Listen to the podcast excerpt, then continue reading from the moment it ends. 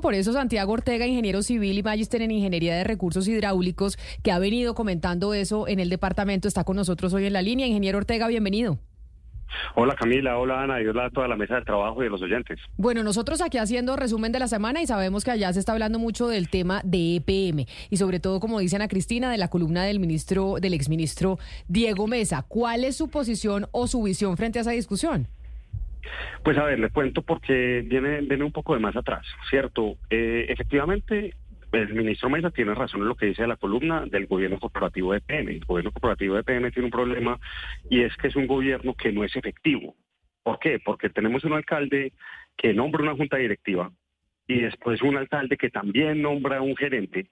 Entonces la junta directiva, como es nombrada por el mismo que nombró al gerente, no tiene esa fuerza o esa capacidad de decirle al gerente, no, usted está equivocando, no venga, no haga esto, no, no tiene capacidad de fiscalizar a un gerente, que es realmente lo que hace una junta directiva. Entonces, digamos que en Medellín en los últimos años eh, había gente muy capacitada en la junta y, digamos que había funcionado de, de forma, había funcionado bien, pero sin ese control. Pero claro, cuando llegan situaciones donde ya tenemos unos manejos cuestionables, no nos sirve una junta que no sea capaz tampoco de hacerle frente al alcalde. Entonces, yo estoy muy de acuerdo con que se necesita una reforma del gobierno corporativo de PN, tener una junta independiente, ver cómo se pueden tener más estamentos o, ver qué se puede hacer, ya sea que el alcalde nombre la junta y no nombre el gerente, alguna cosa para fortalecer el gobierno corporativo.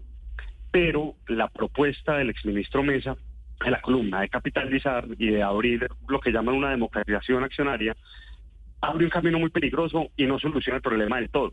Es decir, digamos que se abre un 20% y el gobierno corporativo queda más o menos igual. Pues sí hay que cumplir algunas cosas, pero el alcalde sigue siendo dueño del 80%. Y ellos dicen que es que esto puede tener el mismo camino que ISA y que Ecopetrol, pero es que eso también puede tener el mismo camino de Isagen. Isagen fue una compañía que se democratizó una parte en el 2005, después otra parte en el 2007, y después, 10 años después, es una empresa completamente privada, ¿cierto? Que es de un fondo canadiense de Brookfield que la, compró durante el gobierno Santos. Entonces, empezar con estas democratizaciones termina siendo muy peligroso, pues por un lado porque el, el presupuesto de Medellín la cuarta parte depende de los ingresos de las públicas de Medellín. Medellín es la ciudad que es porque tiene EPM. Pero si esto se empieza a diluir, van a haber intereses que no necesariamente van a ser de las personas, de los ciudadanos de Medellín. Y puede empezar a crecer más y más y más hasta que simplemente se termine enajenando y el municipio se quedaría sin esos ingresos.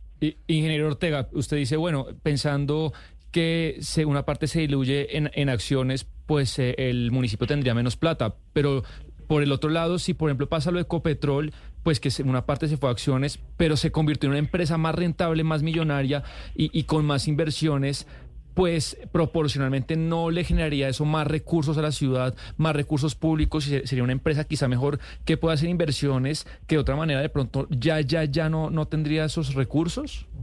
El tema es que, por un lado, le quita control al municipio, ¿cierto? Entonces ya no estamos, ya EPM no está en función de Medellín, sino que está en función de otras cosas. Otra cosa, EPM en este momento no necesita plata para capitalizar.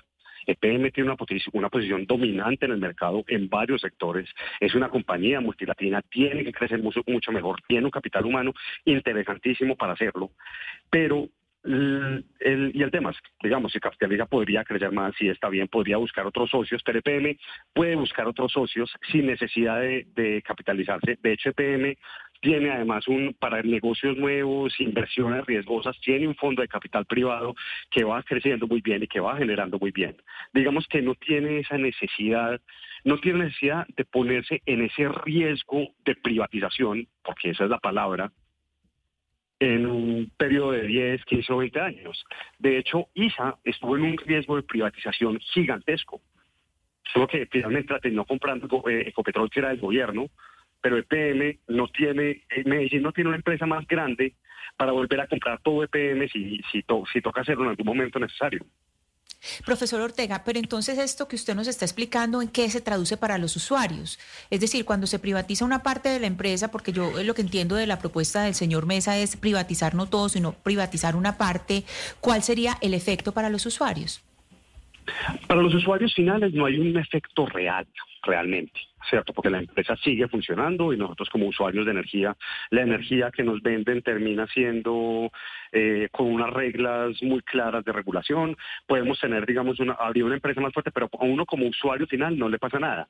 El efecto es para los ciudadanos de Medellín, ¿cierto? Que los ciudadanos de Medellín vamos a estar potencialmente dejando de recibir los ingresos tan importantes que la alcaldía de Medellín usa en gestión social, en desarrollo cultural y en una cantidad de cosas que se gasta el, dinero de PM en la ciudad que es una cosa que no tiene ninguna otra empresa del país y muy poquitas, en ninguna otra ciudad del país y muy poquitas ciudades del mundo, tener esa cantidad de caja para hacer las transformaciones que se requieren, ¿cierto? Gran parte de la transformación de Medellín de los últimos 20 años fue precisamente porque teníamos una empresa como, como EPM que nos aportaba a financiar esos temas sociales. Entonces, como usuarios de energía no cambia nada, así como no cambió nada cuando Isagen fue fue privada o cuando o cuando ISA eh, eh, también se privatizó parcialmente pero como ciudadanos de Medellín sí, estamos en un riesgo muy grande en el mediano plazo. Pues esa discusión seguramente se va a dar, aunque no creo que mucho, Ana Cristina, porque ya dijo Federico Gutiérrez que EPM es pública y punto, y que no se va a privatizar. O sea que, pues ya el, el alcalde electo finiquitó la discusión.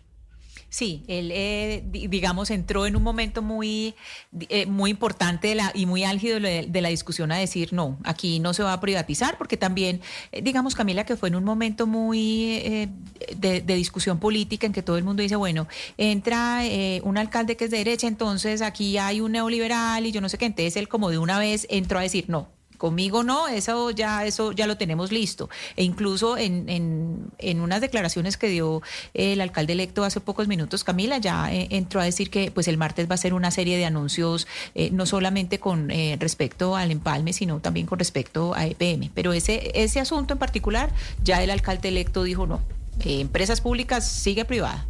Pues, sigue pública, perdón. Sigue pública. Pues, eh, profesor Santiago Ortega, ingeniero civil, mil gracias por estar con nosotros hablándonos de esa otra discusión que se dio esta semana importante allá en su ciudad.